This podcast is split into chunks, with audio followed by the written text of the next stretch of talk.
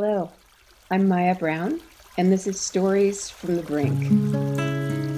This podcast is about giving voice to personal stories of overcoming challenges in life with grace and humor.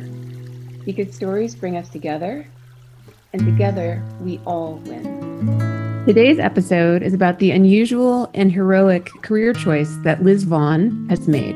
Liz graduated from Duke University School of Nursing and immediately began her nursing career at Duke University Hospital. For two years, Liz was a pediatric float pool nurse, spending time in the intensive care wards and pediatric bone marrow transplant unit. She currently runs the medical component of Bright Path Behavioral Health's partial hospitalization program and also runs an outpatient office clinic seeing kids from birth to age 21. She lives in the Raleigh Durham area with her husband Nick and her cat Cosmo.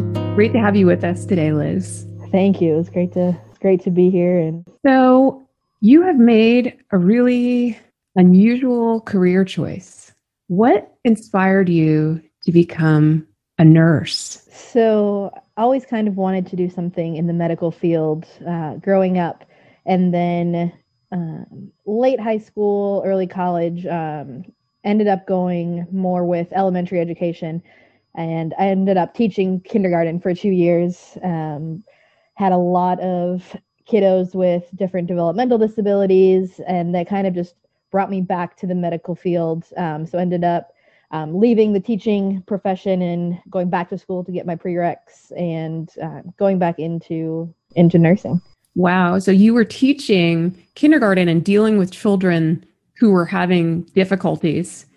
And so that is kind of what drew you in. Yeah. Um, That's great. Yeah. Growing up, we've had um, a couple different families that we were um, that we were close with as a family who've had kids with various medical needs and coming in and out of the hospital um, and so that kind of initially piqued my interest and then yeah it always just kind of stuck with me since that's really interesting to me because most people who've had someone close to them spend a lot of time in the hospital want to go away from that. But you wanted to go toward it. Why do you think why do you think that is? I think that I saw in the front lines people who were helping, you know, my family, other families that we knew in those really hard moments and in a way kind of wanted to give back um, and be that person for someone else um, and then just also seeing um, yeah just kind of overall what a difference people in the healthcare field especially can make um, and in pediatrics especially everyone kind of always will say oh peds like i could never do pediatrics and i always kind of joke back that i could never do I could never do adults. so pediatrics has always been my thing. Why do people say they would never do pediatrics? What do they mean? they, I think the emotional side of it and, you know, how can you, you know, see, you know, especially when I was working in the ICUs um, and in bone marrow transplant, how can you see these kids, you know, be that sick and, you know, going through all of that and still be okay with it? um, you know, and be able to go home at the end of the day. How can you? you know, some days were harder, you're harder than others, but I yeah. think seeing the end results, especially, you know, in bone marrow, we get these kids who were n- never were given another option by so many other hospitals and they came to Duke because this was kind of their last option. Um, and then seeing them go through transplant and you know get as sick as they did and then kind of turn that corner and get better. We always do a confetti party um, whenever they were leaving the unit. So all the nurses and staff and parents and patients would line the halls and throw confetti as they were going out. It's kind of just like this big um, milestone that they all looked forward to. They saw you know coming in for transplant and they all kind of had the spot of i want you know we want that.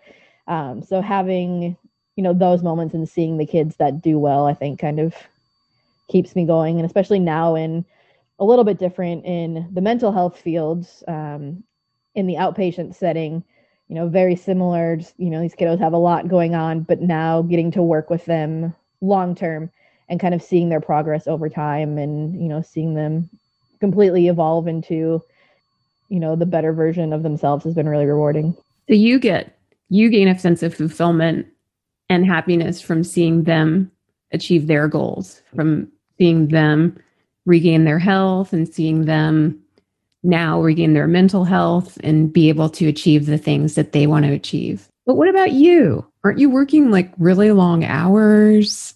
Yeah. Um, so as a nurse, uh, usually we did 12 hour shifts, um, 12 hour shifts on the floor. So, you know, seven to seven, but that meant we were there usually 630, 645 getting ready, starting report. And then after, you know, handoff ended up being 730 or so at night or in the morning, depending if you were working days or nights, a lot of rotating shifts. Um, now my schedule, um, one of the luxuries as a nurse practitioner, practitioner now, you know, something that we kind of had looked forward to was a little bit more of the normalcy. Um, I'm super lucky with my current position. Um, I have some pretty great bosses that are very focused on self care and promoting kind of, you know, practicing what we're teaching these kids.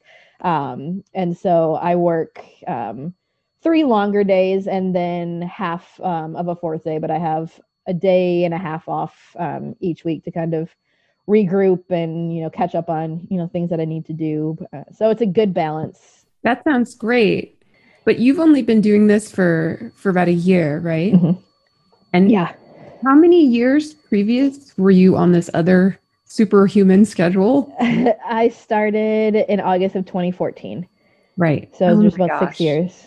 Six years. Yes. That's off. I just, when I think about most people would just never do that. You're a really special person. Thank you. I mean, yeah, there's, yeah, you know, it's one of those things in nursing that we don't really, you don't really think about. And now, really, while you're in the moment, but I think more so for me now, looking back at it, and was like, wow, yeah, that was, that was really rough.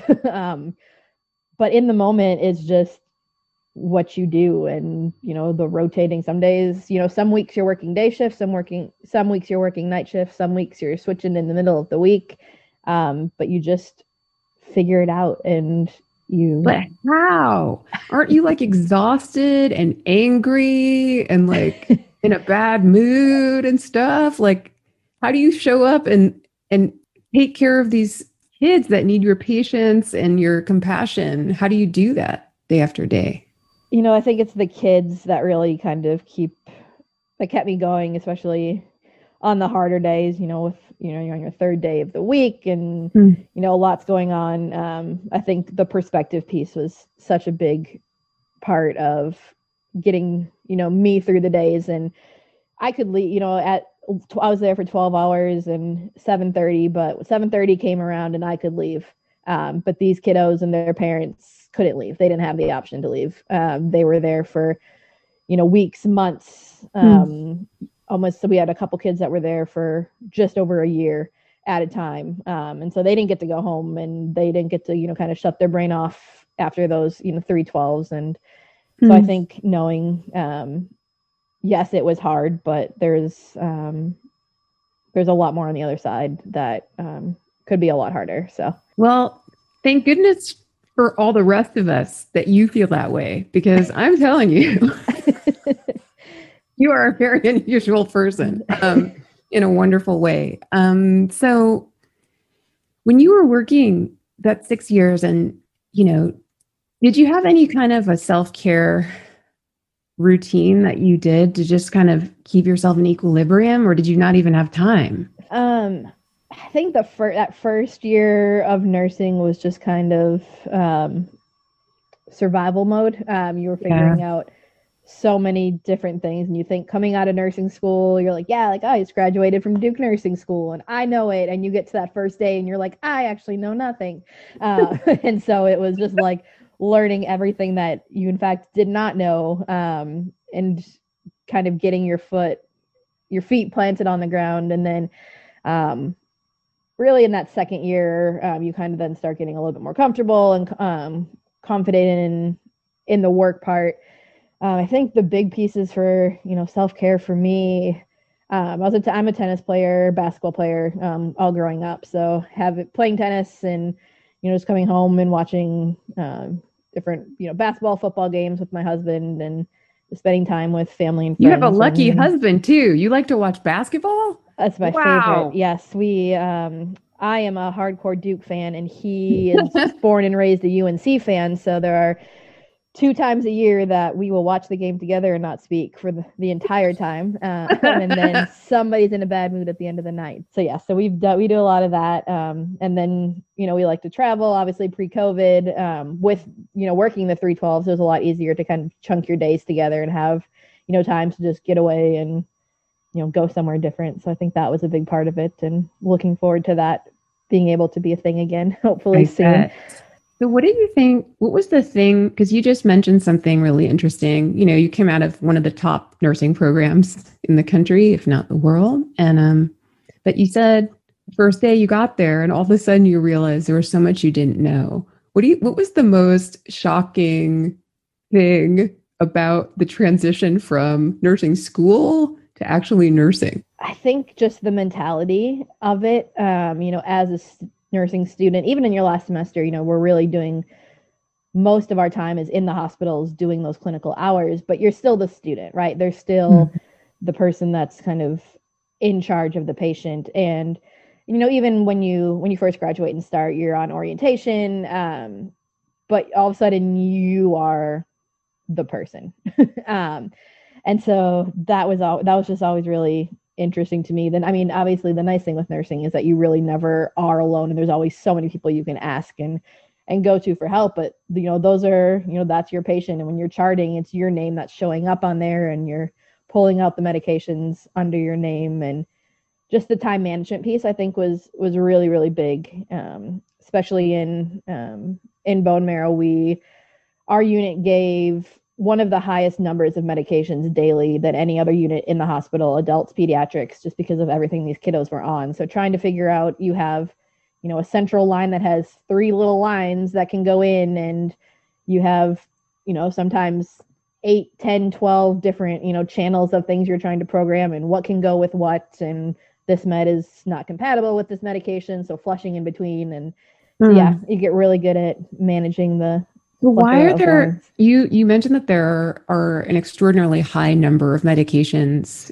in bone marrow. Is that because of the interaction with the immune system? What is it about bone marrow that requires so many medications? Yeah so um, you know at different phases of the transplant they're at different um, you know different points but initially we're trying to wipe out basically their, their entire immune system. Um, and so when you wipe out an entire immune system, obviously there is nothing really left to fight anything, colds. Wait, wait, anything. wait, wait, wait, wait. You're trying to make these kids well by wiping out their immune system? Hello? Yes. Um, sounds super backwards. Um, What's that about? So the you know the thought behind it um, in you know what they're you know now um, stem cell transplants is that you really need to get everything pretty much to a neutral spot so that when you you know um, introduce these stem cells that's what the body's picking up as new because we don't want the body to recognize their old cells because that's what was making them sick.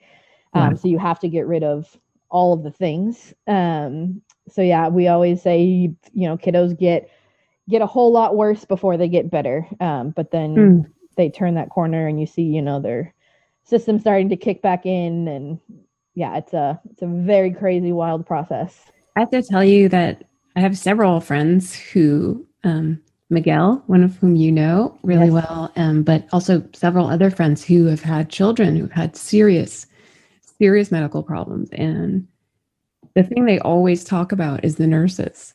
They always talk about there's always one nurse or maybe two that they know by name, that they remember, that they're still in touch with. It's really, you must have a great network of friends from your job? Because I'm pretty sure a lot of the families, do they keep in touch with you?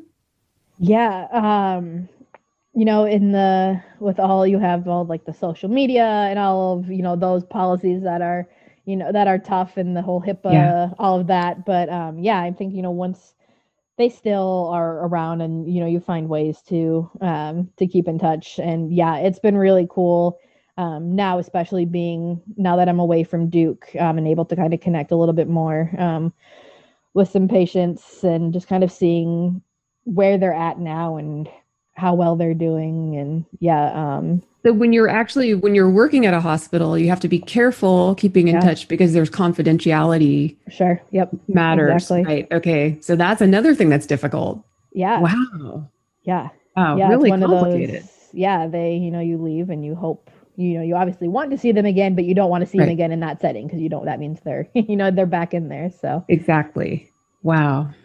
Amazing. So why why did you decide to make the transition to mental health away from physical more to the mental side? Yeah um it became pretty apparent pretty early in my nursing career um how much mental health really plays into physical health.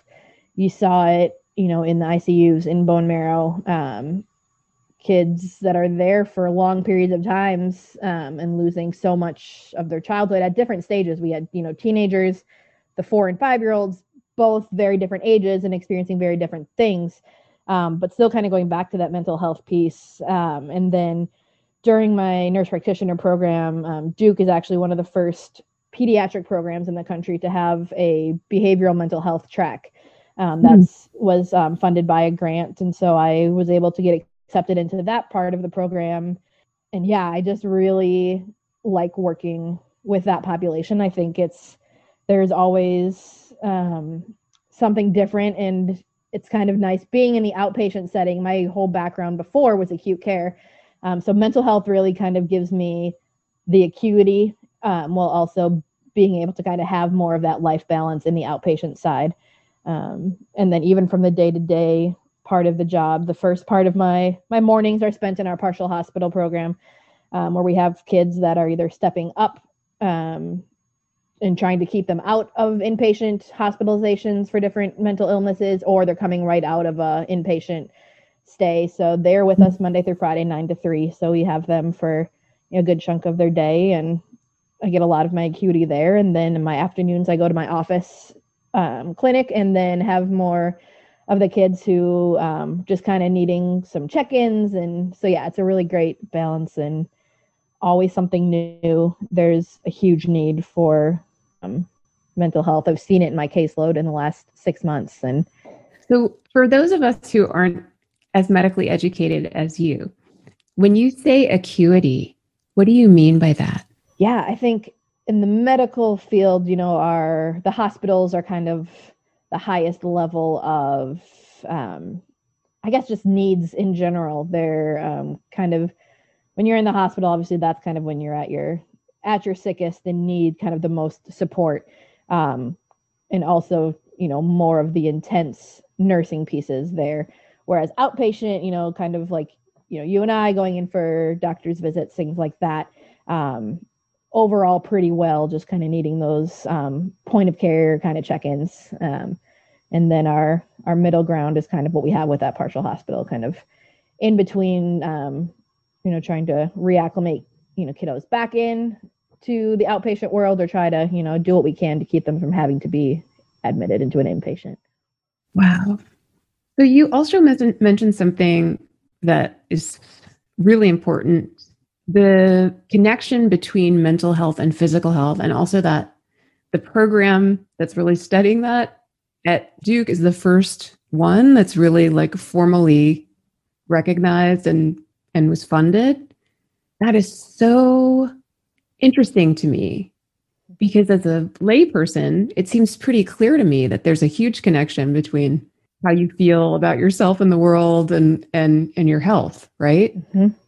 So, how come that's just becoming noticed in the formal medical world? What do you think that is? Yeah, um, I think, you know, not even just in the medical world, but just overall. Yeah. People are now, I really think that a big part of it is just that stigma that's been over mental health for such a long time okay. um, in the country, in the world. Um, people now are really just now starting to talk about it um, and say, yes, like I have depression or have anxiety. And I'm still able to do these things. Um, but this is also a big part of, you know, who I am and how this affects me. Um, it's interesting because when I will do when I do admissions um, at our partial hospital, we go over family history and um, you know we kind of talk about you just see the progression. We'll say you know with grandparents and the parents will be like, well, you know, no one ever really talked about that with my parents' generation. And then, you know, our like 40, 50 year olds are kind of like, yeah, it was starting to kind of be a thing, but not as much. And now, like, our teenagers are like, yeah, like, we know what this is. And they're such great advocates for themselves. And um, it's just really oh, wild cool. just in like 60, That's 70 years. Great. Yeah. Yes, it's amazing to see how educated they're getting, you know. So the kids that come in to see you, some of them walk in and say, okay, like I'm feeling depressed and I need to be on medication. Yeah. Wow. Yeah. Some of them can so name cool. it. Some of it are they, you know, they're kind of like, you know, this is what's going on. This is how I'm feeling. I don't know what this is, but even them just being able to like admit that and talk about it is just such a huge um, and know huge that thing. it's not something wrong with them yes. as a person yes, that this is like you have a cold except it's in your mental health system yeah yes that's what right. i that's my big line with all of our kiddos is kind of um, i just say you know this is nothing that you did wrong this is nothing your family did wrong this is you know it's a chemical imbalance that's you know scientifically what what it is and it's nothing that you did to make that happen. Um, it's just something yeah. that we can work to help get better, like we would for any other thing that was going on. That's so great.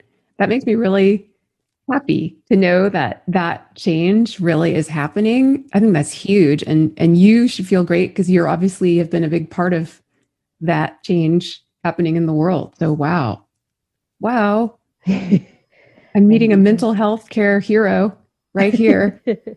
you know, and I think the other, I'll say the other really big thing too that I think has been helping our kiddos is that people like celebrities are now coming out and talking about you know their struggles with mental health. Um, one of my um, favorite people um, is um, Patti Murin. She is a Broadway star, and she yeah, she's great. Um, is open, so open about her anxiety and depression, about how she's had to call out of shows and she talks about it um, openly. I've had interviews. I've showed um, some of my kiddos when they come in some of her interviews, and we kind of use her as a, you know, yes, you can have these things, but you can also be a huge Broadway star and be successful. And um, I've been able to kind of talk with her a few times and just have those conversations with Patti. and she's just a wonderful advocate and yeah that's so such a cool great methodology did you did you come up with that on your own because that's like that's such a great way to bridge the gap between the theoretical world and the real world, especially for young people. Mm-hmm. You know, I yeah. that's pretty innovative. That's great. We have a lot of a lot of our kiddos come in and they're really big into you know theater and and musicals. So yeah, it was just a um, pretty easy easy bridge. Easy for you, maybe not easy for other people. yeah. So I, I don't know if you saw this, but um, I think you may have, there was just a really big development in the art world around nursing. Did you see what happened with Banksy? I did not yet know. He just sold a piece of art that celebrates nurses as heroes for I think $23 million. Yes. Last week. Right. I did see that. Yes. Wow. Wild. That's amazing. That's so cool. How does it make you feel that people are starting to recognize the value of nurses? Yeah, I mean, I think it's I think it's great. I think um, nurses, we all, my nursing friends and I always have kind of joked 2020, before everything even happened, was coined like the year of the nurse. And so now we're all kind of joking like all right 2021 like don't bring us nurses into this. Like we're good. Like you don't need to we're honor done. us in this way. Yeah. We we're had our fun yeah. 2020 yes this is not the way we wanted this to go but yeah you know i think it's it's great just seeing i mean healthcare workers in general you know i love the recognition that nurses are getting um i my best friend is a um, respiratory therapist and oh. just all of the people who also support nursing you and then even i mean your your housekeeping staff and just there's so many people in the medical settings that make it work. The, you know, your doctors and nurses are, you know, the ones that are kind of on the front and that everyone knows about, but it's all of these other people, our social workers, um, that are kind of right there on the front lines supporting us and, you know, being, making it so we can do what we need to do. How many people do you think it takes kind of bridging on what you were just saying? So if a a young person comes in and they need to have inpatient care for whatever reason, right? By the time they're released, how many people do you think have actually contributed to that person's recovery on average? I mean, I don't know if there is an average. It probably really depends on what they're in for, but yeah. Oh gosh, so many. So many. Um yeah, I don't even know. I mean, just even thinking just before they even get to the unit, they encounter the people who are doing like the valet parking and the admission check-ins. Um, the people at the front desk who are letting them into the unit. Like even before we even get I, our bone marrow transplant kids, they're before they're admitted, they have an entire workup outside of transplants. They we have an entire pre-admission team that was meeting with them, which was like you know multiple people in itself. Um, and then every day, you know, there's occupational therapy, speech therapy, physical therapy, the chaplains, social workers, child life, nurses, doctors, residents, students, fellows, nurse managers, um, and then spe- and those are just your cores, and then you have you know your cardiology, all your specialty people who all come with their own you know team of people. Um, so it could be like hundreds or thousands. Yeah, really. it's wild. Yeah, that's amazing. You think it strengthens your faith in humanity to work in a hospital? Yeah, I think so. Um, yeah, I think any um, you know team setting like that, and you know a lot of times, yeah, I think you know kind of about the hospital, but now um, also seeing my team now. Um, you know, I'm kind of the only medical person right now. We're just, you know, as a small company that's growing, um, but the people I have around me, I could not do my job without. I have my therapists and our um, our group leaders and my, you know, my director, my assistant director, everybody just kind of in that the smaller it is, the more you have to come together as a team. And I think we're really seeing that. Um, and yeah, I mean, in the hospitals too, I think just seeing how people are coming together for kind of the common good um, is pretty cool to see. Yeah. What do you think as we hopefully start to emerge from this crisis? One never knows. What do you think are going to be some of the more difficult mental health issues for young people coming out of the crisis? Yeah. Um, I kind of look at it in, for the younger kids in two different groupings of kids. I have like my younger elementary kids and then my high school kids for my younger elementary kids, um, I, you know, personally have I have a niece who is in first grade this year, and I have a nephew who's in kindergarten. Um, and my niece Addison will go into second grade next year, and really will have only been in an actual school normal for maybe three months by the time she goes into second grade, which is just wild. Um, she they just started going back full time, and she will um, call and tell me just how excited she is to be back in school and it's this whole novel thing and i'm like you're almost in second grade and like it's just like the first day of school again and my nephew um, will go into first grade and will have never stepped into a school before because um, his entire kindergarten has been virtual wow um, so i think for your younger kids just yeah i think it'll just be very interesting to see kind of the patience and having to reintegrate um, into reteaching them almost like what normal school is. Um, and then my high schoolers, um, they've kind of gone through both sides of it. They knew what normal was and what's, you know, their social circles were. And then that was all just ripped away from them. And that's why I'm seeing so many high schoolers now. And we talk about this all the time. I talked with one of them yesterday. I said, nothing about your life right now is normal. I said, your job as a teenager is to like be fostering those social relationships and be in school and do all of that and you can't do any of it. And just like in the blink of an eye, it was like ripped away from them. So their feelings of isolation and anxiety and all of that have just exponentially grown. So I think that's going to be a, a big thing for them too. What can we do to help? I mean, just regular people who happen to have, if you happen to have a young person in your life and you're speaking to them via Zoom or on the phone or something, is there anything that you could recommend that might try to do to just lighten their load a little?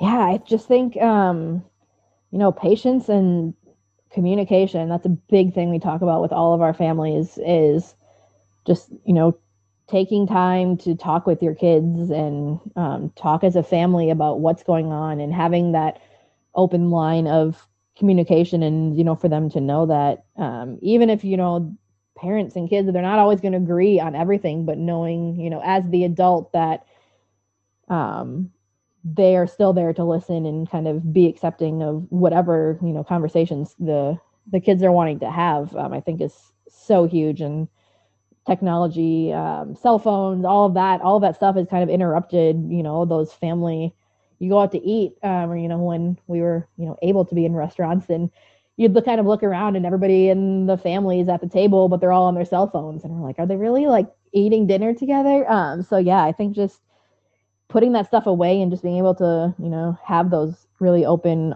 honest conversations with um, with your kids is such a big missing piece right now that's really important thank you for bringing that up yeah. also if people um, aren't in your immediate area and they want to find assistance for their teenage kids in particular sounds like it's mm-hmm. going to be a really big deal what would you recommend in terms of finding care? Usually, we would kind of recommend just starting with their primary care providers. Okay. Um, primary care doctors um, sometimes can start, you know, treating initially, but they have really good re- local referrals for, um, right. you know, places in the area that they know of. Um, we have, you know, we're kind of in communication with all of our local providers so they know, you know, how to refer to us and us, you know, back to them things like that. So um, yeah, just kind of using the network that they have, and otherwise, I mean, just online searches. Um, different websites kind of have listings of you know different people available in you know certain areas. I think that's really good too.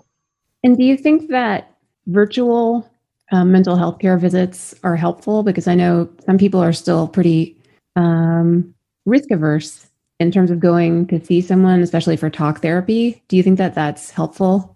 I think it can be, yeah. Um, it's kind of nice with um, my patients right now. I kind of give them the option. Um, I am doing in-person visits again, um, but I'm also, you know, happy to do virtual visits, and it's kind of um, whatever they're most comfortable with. Some people really like having the convenience of the virtual um, appointments, especially, you know, now with kids at home for school and mom and dad have to work at home, and that way they can just kind of pop on the computer where they're at and still get access to that same care, I think is great. Um, mm-hmm. Some of my, you know, kiddos really do like that in person. They need to kind of be in the same room with the person, and that's, you know, great too. But I think the virtual world has really opened up a whole different, um, you know, path of reaching people, which has been great. That's amazing. Well, listen, I know that you don't have enough time to yourself as it is. So I don't want to take any more what little time you have away. But I so appreciate um, you making the time to speak today, and it was really great to have you join the conversation. Thank you. It's great to it's great to be here, and thank you for everything y'all are doing. Thank you for everything yeah. you're doing. Thank you all for joining the conversation today. Remember, Stay present and share your story. Stories bring us together, and together we all win. Stories from the Brink is produced by Billy Robinson, hosted by me, Maya Browne, music by Octopus Kid.